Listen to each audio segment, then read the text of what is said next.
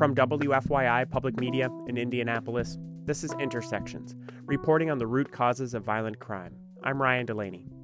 Something a pastor in a struggling Indy neighborhood told me last summer during one of the first interviews I did for this project has stuck with me. He said, All of our children will be mentored. It's just a question of by whom. That idea of how kids in the city's most crime riddled neighborhoods are being raised kept coming up in one way or another. And so I went searching to find out just who is looking out for the kids in these distressed and dangerous communities. One of the first places I visited was the Cheatham and Moore Barbershop near Crown Hill. We have been um, operating out of this building here since January 7, 1980. And we have a five chair barber shop and kind of ingrained in this area. Well, this is a this is an area um, that is marked for the, you know, keep the eye on as far as the violence is concerned, and it is. It's, it's not a joke. It's for real. The barbershop is one of the focal points of any area, and a lot of barbershops don't serve the neighborhood like maybe we do. So uh, we serve the people. We know their families. We know their children. We know the, what happens in their families. We know that, you know, the events that goes on with the marriages, the deaths, all those types of things. We're aware of those. And uh, we see children when they raise, and we can we can see how they are brought up and uh, what might be affecting those children and same thing with the adults, they have their situations as well.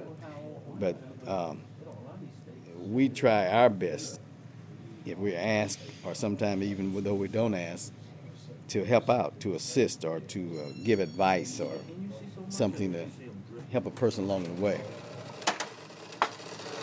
Mr. Sanders. Yes, sir. I'm ready.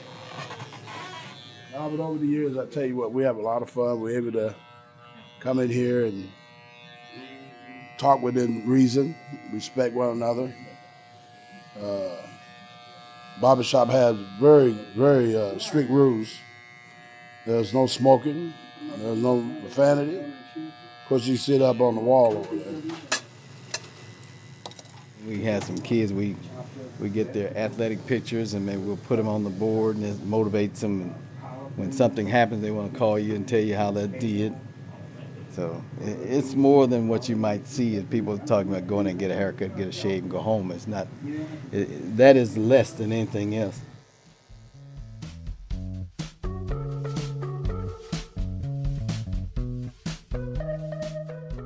In Indianapolis, the number of perpetrators and victims of homicide under the age of 18 has doubled in the past three years. It's less than 10% of the total, but that doesn't make it any less troubling. Community leaders point to a disregard for life among youth, driven by a lack of caring adults in their lives. So there's a struggle between mentors and gang members for who will raise those children. It's the middle of a warm spring Monday afternoon at the Mays home, but two year old Riri didn't get his nap, so he's being a little extra terrible. With it being school vacation, his older brother and sister are home too. Still, there's homemade lasagna baking in the oven. Busy. I'm busy all the time. There's always something to do. Margaret Mays is 68, the grandmother to these three children, and their sole provider. She's a widow, losing her husband more than three decades ago to homicide. She came to raise these three, plus four already out of the house, adopting seven in all, because her daughter wrestles with substance abuse and is unable to care for them. I said, now, there's no way I could leave my grandchildren out there. I couldn't do that. I said, who's better to, to take care of them but me? She has incredible strength and energy, which she credits to the grace of God, praying for a little more during the few quiet moments between cooking and cleaning. I get tired. You know, sometimes I might not get but two or three hours of sleep, but I have to do it because I, you know, I don't know how long I'm going to be here, but I want to make sure that they're going to be okay so that I can rest in peace. More than twice as many children are being raised by single parents in Indianapolis's six distressed focus area neighborhoods compared with the rest of the city. And many of them, it's hard to know just how many, are being raised by grandparents like Mays. If I if I didn't have her, I don't know what I'd do. Daryl is the oldest who still lives with his grandmother. Cause uh, they probably put me in a foster home. Like I don't know who I'd be staying with. So like, if if she died, I don't know who I'm gonna go to. He was Riri's age when he lost his own father to violence. At 13, he's still very much a kid, but has a man of the house mentality about him, pitching in to help his grandmother and younger siblings, and longing to put his own touch on the home. I'm trying to get this house together. Like, it's so many things I want to do with this house. Like, I want a basketball court right there. I want Wi Fi. I want cable. Daryl has a caring role model and mentor in Anthony Beverly, You better go. who stops by to check on Daryl and the family this Monday. Can I go with you Wednesday? Daryl dribbles a basketball in the driveway while the two make plans for their next outing. He take care of me. That's my that's my father basically. My father. He taking my father uh place. Mr. Beverly leaves, Miss Mays, I'm gone. and Daryl goes to shoot hoops at the park around the corner. Back inside, Mays pulls the lasagna out of the oven and tries to get Riri to sit still long enough to eat. She hasn't always had enough food to put in the oven. I found myself in a situation last year that was so um, almost devastated. She'd adopted Riri, but her beautician salary wasn't enough to cover the additional costs. I thought I was going to die. I thought me and the children was going to starve to death. She spent months going from food pantry to food pantry until family friends brought donations and Mays was able to get child welfare assistance checks for Riri. Times were so desperate, Daryl even contributed. Any money that I make, I split it with her and the kids. He'll get a few bucks for doing chores for neighbors or getting good grades. The big haul I want fifty dollar cash. was winning $50 in the swimming camp contest. I didn't spend no money on me. I spent it on them. I gave her gas money, bought the baby diapers and milk, and that was my money. Finances are more stable now, but Mays will retire soon.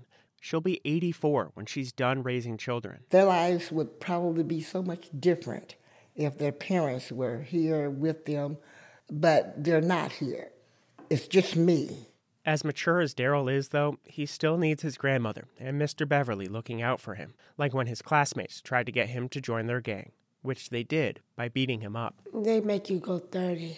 30 seconds of punches from each of them. I went 30 with all of them. You like you gotta defend yourself like when you go 30, cause like if you don't, they gonna be talking about you, call you names and punks and all that extra stuff. He was able to switch to a different class and get away from the gang, but the story doesn't always end that way. Gang recruitment at school is common, so those who work to keep kids away from crime have to intervene early. Good day. A group of fidgety first graders files into a room at IPS School 15 on Indy's Near East Side. This is a racially diverse but challenged neighborhood with high rates of poverty, prostitution, and drug addiction. So let's start. When James Taylor, JT he goes by, rubs a prayer bowl, they go quiet. For a moment at least. Taylor is a laid back 73 year old. His long dreadlocks turned gray during his 30 years working for the Peace Learning Center. Did I read this book last time? Taylor reads them books about getting along and being respectful. It may not seem like much, but he says such lessons can be absent at home. He says gangs increasingly fill a void a parent should occupy. Our kids just want to be accepted, loved, and honored. And they'll get that wherever they get it. And gangs is not where we want them to get it. But if a gang is recruiting folk going, hey, we'll love you and, and all of that, that's not exactly what they mean, but that's how they get our kids. An after school program where teenage boys shoot hoops and get help with their homework can also be a place to find mentorship. Rashawn Bond keeps a watchful eye over the basketball court at the Cafe Community Center in the distressed Far East Side neighborhood. The court has low ceilings, ruling out any deep three point shots, but it's still the main draw for these guys to show up after school. Bond sees teenage aggression on the court overflow quickly. anger is just prevalent all over you know in these neighborhoods the difference now is you know a fight can lead to a gun Bond is trying to instill a lesson in these guys many never had to be able to apologize, let something go, and to move on. Okay. At School 15, the first graders in JT's class are learning the same thing, and as they file out of his classroom, See you soon. several boys stop to give him a hug. It was about seven, six or seven. Six or seven hugs? Yes, I was counting the little heads. One of the things I find though is a lot of times it's just a stable adult sometimes male.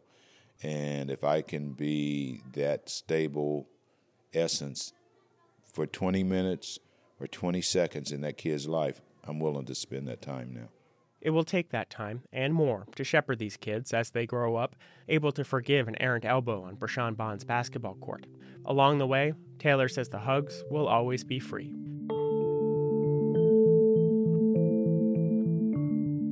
As always, you can find earlier parts of this reporting on our website, wfyi.org/intersections, or download the podcast on iTunes.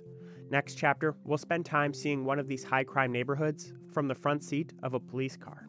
Intersections is produced by WFYI Public Media in Indianapolis. I'm Ryan Delaney. Thanks for listening.